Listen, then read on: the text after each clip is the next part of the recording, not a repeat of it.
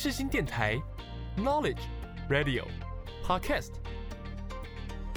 七二九，FM 八八点一，让您开机有益，上网更得意。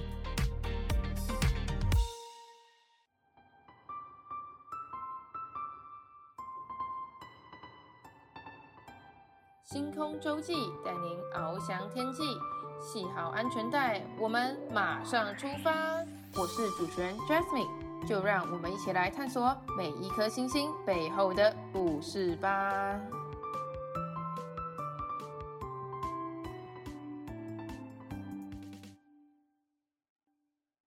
Hello，各位听众朋友，大家好，欢迎大家收听《星空周记》，我是主持人 Jasmine。在节目开始之前，先跟大家分享一下，如果有听众想要知道更多有关于节目或来宾的资讯。可以去 IG 或 FB 搜寻“星空周记”这四个字，就能够找到了。此外，每一集节目都会加码来宾的表演影片，想要观看表演影片的听众们，都可以从上述两个管道去观赏哦。OK，接下来让我们正式开始这一集的节目吧。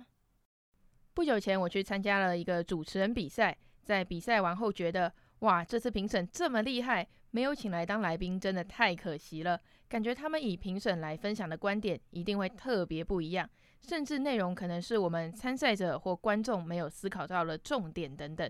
于是我就抱着这个念头，辗转之间认识到了当时比赛的其中一位评审苏子鹏老师，很开心能邀请到他来节目中进行主持人的分析与分享。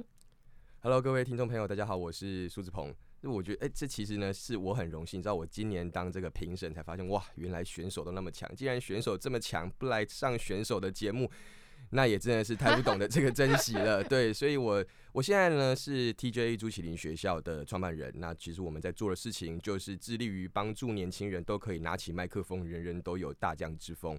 那因为同时做新创跟主持的这个过程之上，我同步也有接下了那个人力银行的副发言人的工作。那主要就是我现在的每天的日常。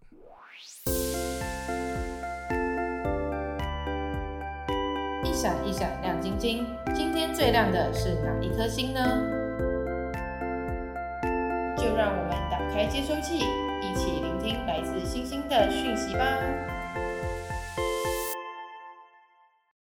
都说主持人是活动的定心丸，同时也是衬托来宾的绿叶。想请问您觉得主持人应该具备什么样的能力？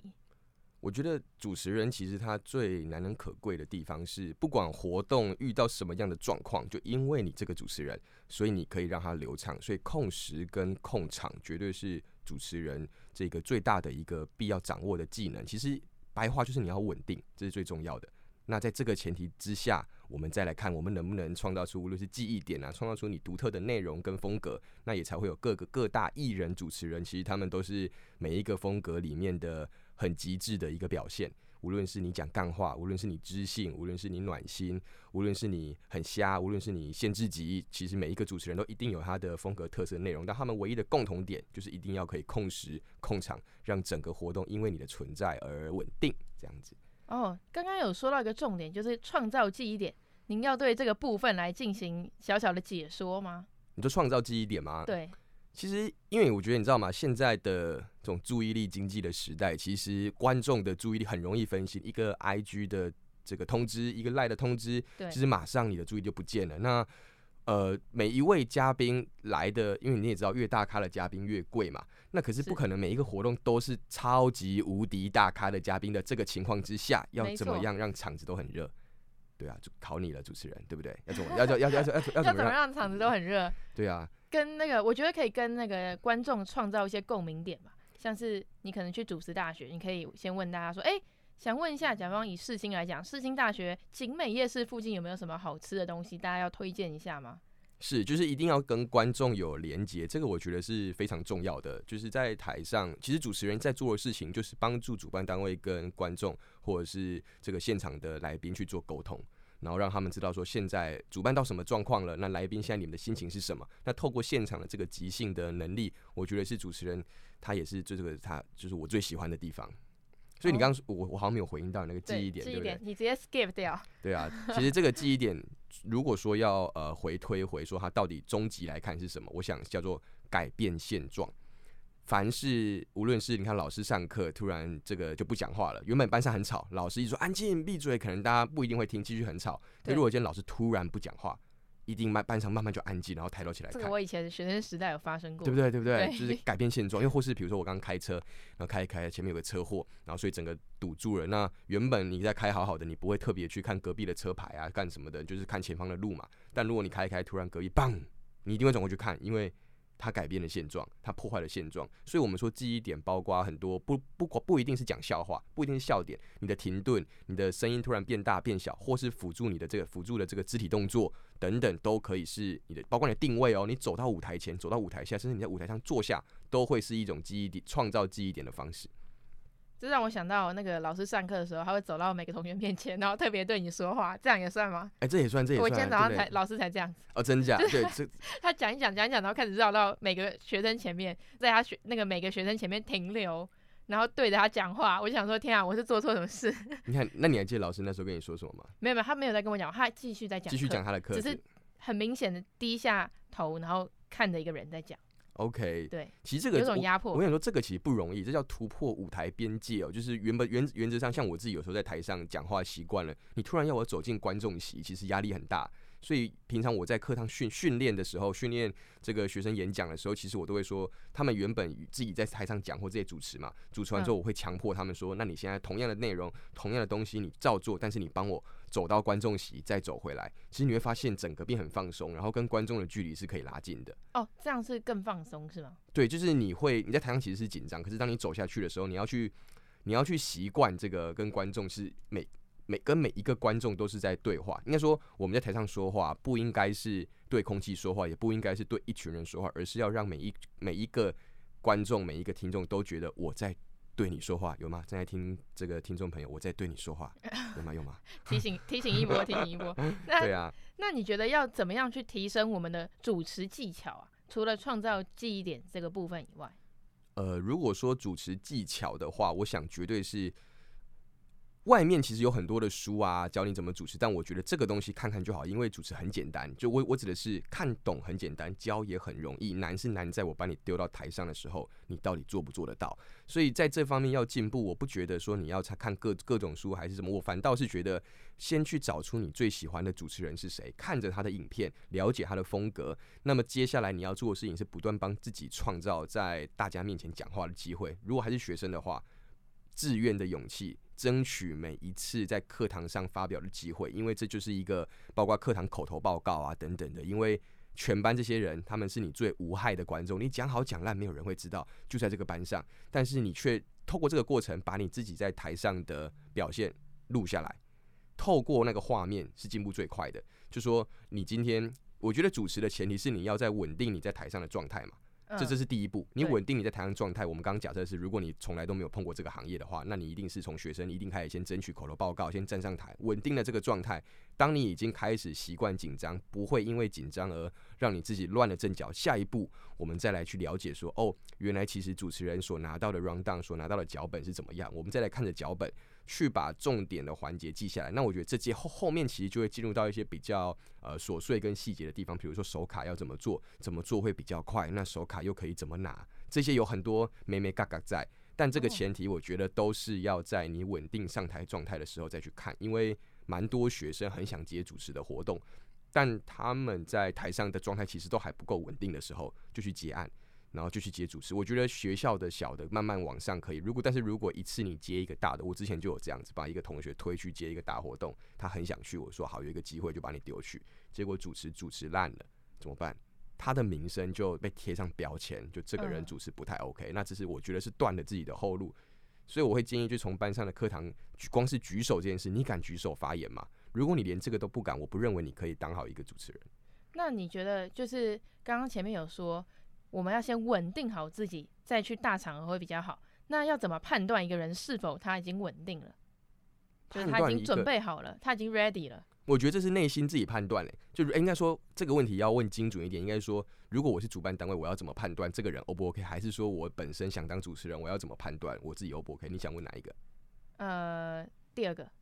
如果我自己，嗯。我要怎么判断我自己啊？已经可以了，就是我觉得我自己可以了，但是我不知道别人的角度看我是给不给过。我觉得这个只要你自己觉得可以，就可以冲了。因为别人永远都会给你很多建议，以及对你一定会有很多的可能不这么认同或不满意，或对你还有很多指教。尤其台湾社会有长辈的，最喜欢给我们晚辈超多指点。那么 超多指点，对吧？所以我觉得主要是自己心态，你觉得 OK 就上。如果你自就是我觉得有一句话是这样：如果连你自己都不相信你自己，那别人要如何相信你？所以当你相信你自己之后，你就去做。那么别人给你的反馈都是参考。我觉得最怕的就是主持人，他一旦这个太容易受别人影响，那么他的主持风格，他的整个一切的进步，我觉得都会很慢哦。因为 A 讲一套，B 讲一套，但是 A 说的跟 B 说不一定一样，你知道吗？A 叫你要往前，嗯，B 叫你要往后，那这时候你要怎么办？你会在原地停在那边，对啊。哦，那除了刚刚讲的那些主持要注意的部分，还有提升以外，那服装搭配。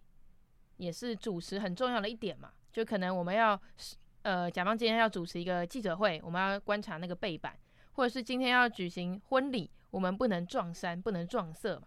那除了这些以外，就是服装搭配以外，我们要怎么样创造自己主持的特色？就像你刚刚前面所说，除了看那个明星优秀的其他优秀的主持人影片，所以你的意思是说，要怎么样帮自己创造主持人的特色嘛？Yes。然后要跟要跟穿着有关吗？不一定。不用，不用，不用，就是穿着以外的话。哦，我觉得，我觉得两个面向，哎，其实，哎，这个其实很特色。我其实自己在这针对这，我会把它归类在主持的魅力，就是你要怎么创造自己的魅力，有很多个管道跟角度。那如果说我们比较具体来讲，几个地方可以去，我觉得可以去思考看看的。那当然，第一个一定穿着，刚提过了嘛，就不要再提了。就穿着，我觉得本身就是一种最让人家记得你是什么样子。反正记得有个政治人物，他长得不高，但是他不管出席什么场合，他都会穿红色的全套的西装。那这件事情就是一个亮点，真的，真的，真的，真的，真的。今年选举的时候，可能初选也有，有可能都都有这个，就类似。我举例，因为这个这也是他们幕僚操作的策略嘛。那时候听他们说，就是当你自己，就是你要创造出被别人记住，就是从你的服装是最，是视觉上最明显。那当然，第二个就是你说话的方式。平常我在无论是上课或当评审的时候，就是听到台上的人在讲，其实包括我们这一次二零二二年的海峡两岸主持新秀会新人新秀会，其实，在真的从第一组开始听哦，其实会听到有时候会就就无聊了，你知道吗？因为大家太像了。可以当有那么一个人讲话，他无论是他的发音、他的音调、他的模式、他的大小声跟别人不一样，其实嘛是会勾起我的注意力，因为他改变了现状嘛。改变了过去那五六个人都是那个样子，你突然第七个人上来，你突然你讲话很好笑，那这个我觉得你的声音这也是一个特色。我那时候在书上有看到说，宪哥啊，每一次讲话都会加一个嘿嘿厉害啦，哎呀见怎么见鬼啦，是这种对吧？见鬼啦！对对对对对。然后当时我就是忘记在哪一本杂志上面看到，就说但这个没有跟本人求证过来，就在杂志上看到了，然后写说因为宪哥讲话实在是太好笑了。所以每次他可能讲的时候，现场就没有 get 到，就没就没有人来来得及接到录到或画面没有去补到他的这个部分，所以就有人跟他说：“这个你讲话之前呢，你就嘿嘿，然后让我们知道哦，你要说你吴宗宪要说话了，这样，那他们就会把焦点转到你这，听听看你到底要讲什么。然后这时候听到说哦，原来还有这，所以因为那时候会看到这个原因是有人就问我说，到底该不该主持人有自己的口头禅？嗯。那如果是泳池赘字啊，那种连接词，我当然觉得可以拿掉，除非你已经变成一种效果。那如果不是，而是你自己创造的，比如说像以前曾经爆那时候爆红过去的李克太太，现在当然也有一些她的新闻，但我指的是当时她不是说什么“嗨，你今天过得好吗？嗨，大家过得好吗？”就这个就成为他的一个 slogan，这也会变成一个记忆点。嗯，对，所以我讲就是声音这一块是创造自己特色的一个面向。那我想第最后第三个就是内容，还是回归到到底。你这个人说话有没有料？言之有序的同时，也要言之有物，大概这样。哦，哇，非常的详细呢，太感谢了。那就是你有访谈过很多人嘛？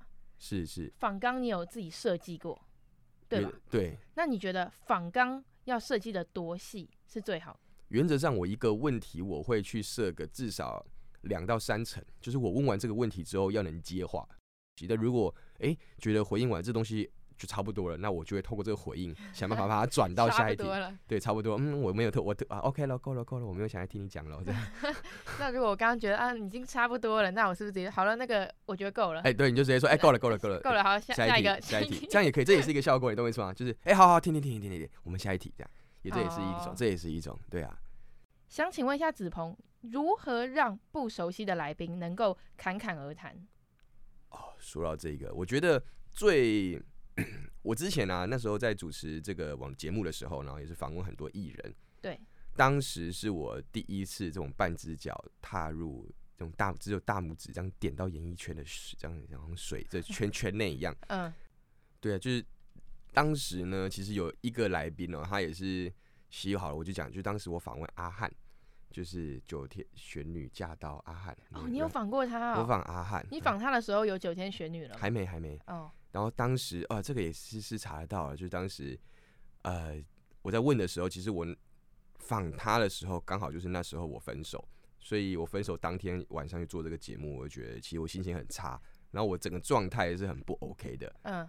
当时可是访完之后，就是就是你在看我跟他访的过程，会看得出我的无论是没有自信，无论是这个就状态不太好，但我还是有有盯住。但你知道吗？结束之后，阿航跟我说。我是有史以来就到到那个当下为止，他讲最多内容的一个主持人，因为他让我，因为我让他卸下了心防，所以当时阿汉，有哭吗？我当时没哭，但是 有很多东西都是我们觉得很有梗，但是阿阿汉他们的公司说这个不要放，因为这个没有要对外公开，所以没有就我们就没有放。但其实我觉得要让不熟的来宾可以跟你真的打破那个。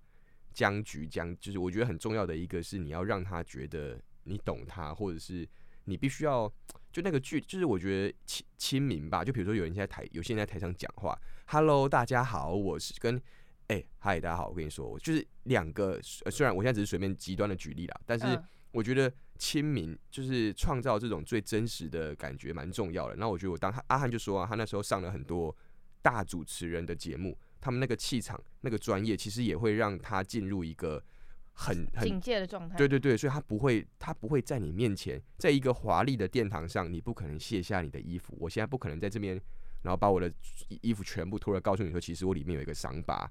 但如果今天我们创造出来是，我跟你其实就像在小房间一样，你不用担心。那你所有的一切，我也都可以接受，也都可以理解，也都也都可以包容的时候，我觉得在这个情况之下，才有可能让对方真正的卸下心防。然后来跟你去诉说一些他可能在外面不会讲的东西，那这样也才可以就会有独家嘛。但当然，这个独家能不能用，也要跟对方去确认过。有些他们可能策略上的考量是不想要公开的。所以如果说要做一个类比哦，我觉得就像一定要脚踏同一条船，什么什么意思呢？如果今天我跟你，比如说这个。这个就像是呃，我们跟主持人 Jasmine 这样，我跟他如果脚在同一条船，哎，如果说我跟他站在不同条船上好了，即便他的船已经破洞在漏水，跟我求救，我当然会想办法去帮他。但如果今天可能临时呃，这个我可能呃总统要接见你或干嘛，任何那种任何最可最大最大的事情要来影响你的时候，其实你应该是会跟我也可能会跟 Jasmine 说，哎，我帮你打电话，请别人来帮忙你，你懂我意思吗？我可能有更更更更更极端重要的事情要去处理。但如果今天你创造的是我跟 Jasmine 是在同一条船上，嗯，船已经在漏水了，即便任何人，上帝要来找你，你都不会丢下 Jasmine，因为他沉了，你就沉了，你懂我意思吗？哦，要创造出这种你我跟你就是在同一条船上的感觉，共患难的感觉，我觉得这这很重要。不管是访问来宾、访问熟的、访问不熟的，或者是你在舞台上面去主持或控场，我想。跟对方就是跟你的 T T A 啦，就不管是听众、观众或来宾，都应该要可以创造出这种脚踏同条船的感觉。对，不但要创造脚踏同条船，让受访者有共患难的感觉，聆听其实也是非常重要。像像我现在是非常专注的在听你说话嘛，那也想问一下，访谈中的聆听啊、应答，还有追问技巧，要怎么样去做更上一层楼，或者是所谓的优化？我觉得光是学会聆听这件事情就不容易了喔，就是，所以我现在已经很不容易了嘛，就很厉害很厉害。像我是一个，就如何说别人才愿意听的下一句叫如何听别人才愿意说。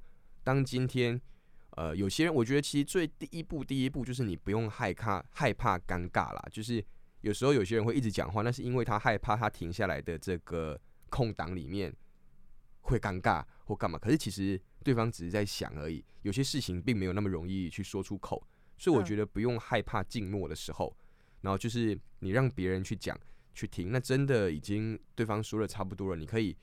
你可以再开，你可以再往下一个话题去，或者是继续去追问跟延伸。但其实，在这一块，在访问上面，我自己会比较，就是我是一个，你说公式吗？我必须老实说，我这东西我还没有把它真的整理成一套我可以现在直接分享的公式。但是从我过去的这个教材里面，其实有很多这种旁敲侧击的小技巧，是比如说，呃，今天我想问出你到底，比如今天有一个面包被偷了，我想问说，那个面包到底是不是你偷的？但我如果直接这样问，其实很伤感情，你可能也不会去讲。但是我可能会，我可能会变相变相去想说，为什么你会投面包？那会不会是经济状况不太好？那经济状况不太好，代表说你的工作可能遇到了问题。那我下一题我就会说，哎，你最近工作怎么样？然后从这个面向去切，然后开始来验证说，等于是我透过验证我的假设来确认说你到底是不是我想象的那样。那当我每一个假设都验证完之后，大概他也觉得哇，我什么东西都好像都被你知道完，那他可能就说，哎、欸，对了，其实我是因为怎么样怎么样，他才会讲出他真正的原因。你理解我意思吗？嗯，就是一个抽丝剥茧的概念。对对对，而且你必须要要很小心，有有有些就疤痕哦，你触碰到了，或是有些你想问的很敏感的东西，其实有些来宾是会直接不录就走了。哎、欸，我之前那个社团课的时候，有听到一个学姐，她是记者，她就有分享说，那时候她跟她的团队的。朋友一起去采访一个人，然后那个人就是他有做资料，没错，有有做收集，但是他不知道这件事对受访者的伤害有多大，他就直接问，然后当他受访者直接说：“你们这么不尊重我，好，我直接走。”他就直接走掉，他就完全没有要录完，超尴尬。就是，对啊，对啊，对啊。你有遇过这种状况？啊，我还没有，我还没有，目前还没有，我还没有。但是，哎、欸，我目前我目前还没有完全完，但我想一下哦，对，完全没有遇过。不录的状况，对啊，我觉得，因为我觉得也是有有制作单位、制作团队在在帮忙把关啦。然后从我最菜的时候开始去带我走，就就这这一路上。所以说真的，我其实从过去到现在，每一个，包括我现在分享的这些，呃，可能一些小 paper 啊，或一些美感，其实都是我自己在从我大二大三的时候开始接触的实务经验里面，然后每一次的挫败，我就把它写下来。我说我有一个失败履历跟失败经验，那每一个失败对我来说都是一个致命的成长点。所以当你当你有很多小地方，你都有意识到说你其实可以做得更好。然后我这些东西都是从这些经验里面去这个把它萃取出来。我觉得啦，所以就是呃，应该是这样。你有一个失败小本本吗？我有一个失败小本本，我有一个光鲜亮丽的履历，我也有一本失败履历。然后失败履历就提醒着我们自己哦，就是。还有很多要努力跟学习，可是呢，看着失败履历，有时候会觉得越来越没自信。那我觉得主持人这种在台上表演的人，最大的致命伤就是你不再相信你自己。嗯，这件事情会大大的杀，对你很有大的杀伤力。说真的啦，我现在，我我比如老实讲，就是现在 YouTube 上面，如果能查到我的，可能前几个都是在东升综合的一个演讲的比赛，那时的状态就很差。我那时候是当兵的时候，然后中间的两个结训假跑出来录影。那这也成为我后来的教材，就是当兵的时候，千万不要觉得结训假可以状态很好的出来录影，这样前面在军中已经够崩溃了，出来的时候、啊、怎么说？够崩溃？当兵啊，很崩溃啊！你要不要当当看？哎、欸，你当哎、欸，你当兵了吗？哎、欸欸，你是不是想再当兵一次？不不不不，这个这个这个，就就我觉得我的强项不在这儿哦，我的强项不在这儿。当兵很棒，也很好玩.但是对我来说，我的个性呢，在当兵上面就会比较折磨一点。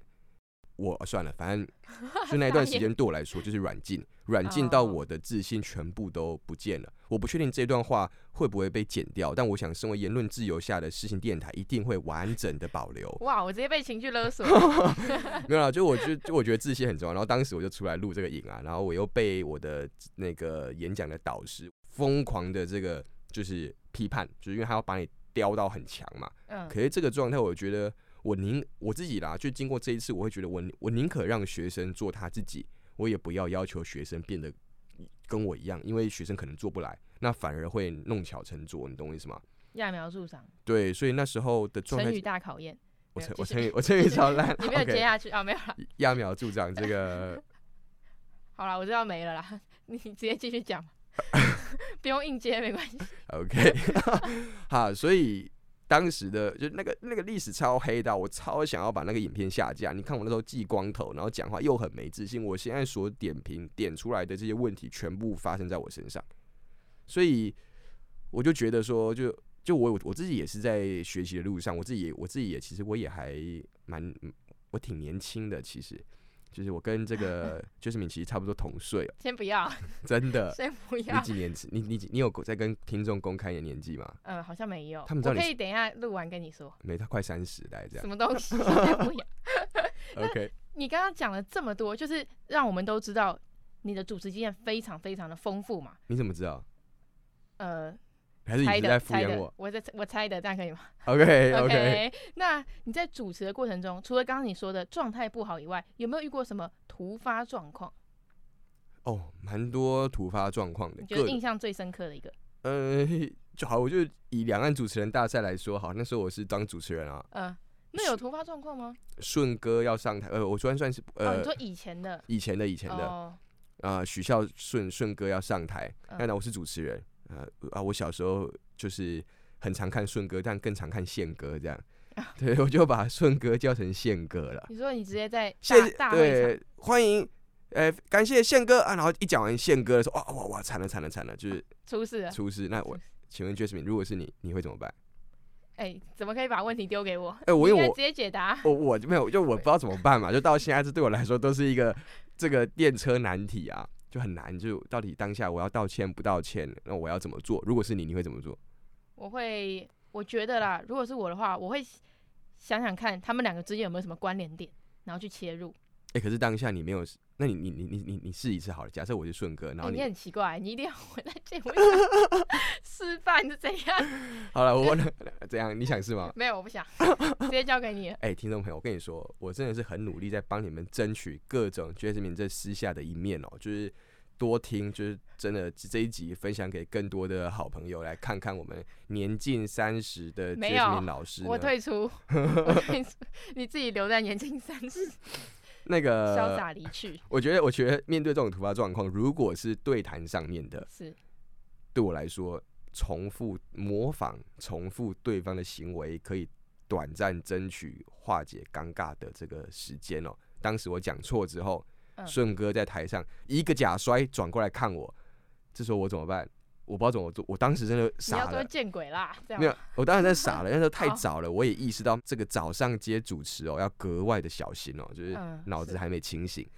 哎，这讲错了，不知道怎么办。哎，他假摔，我也跟着假摔啊，然后两个人就喂假摔一下，配着音乐，嘿嘿，我们就对综艺摔，我们哦这个就过去了，就过去了，也没有什么道，因为我们说在舞台上面不要轻易的道歉或说对不起。因为这件事情会放大你的错误嘛？对，而且会让人更有记忆点。所以呢，哎、欸，他好像有做错或讲错话，但对我来说，我叫你宪，我叫顺哥宪哥，哎、欸，那不是我失误哦，那是我的效果之一。这样都就是你要对，当然私底下我我一定有跟顺哥说拍谁拍谁，就真这就真的讲错。但是我指的是在台上，我们可以把所有的失误，我们把所有的突发状况，我觉得都可以把它转换成效果。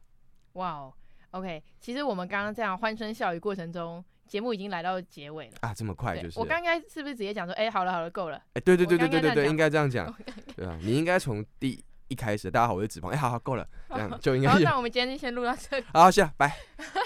那你有没有什么想点播的歌曲？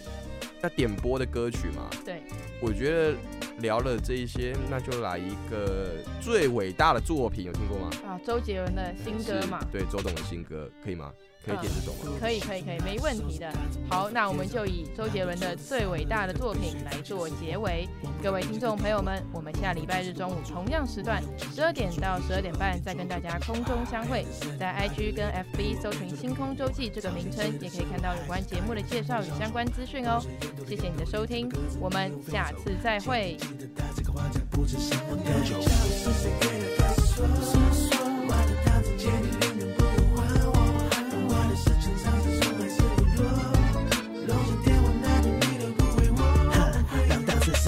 华丽最自由不羁的水墨，画图优雅的上对是在一种。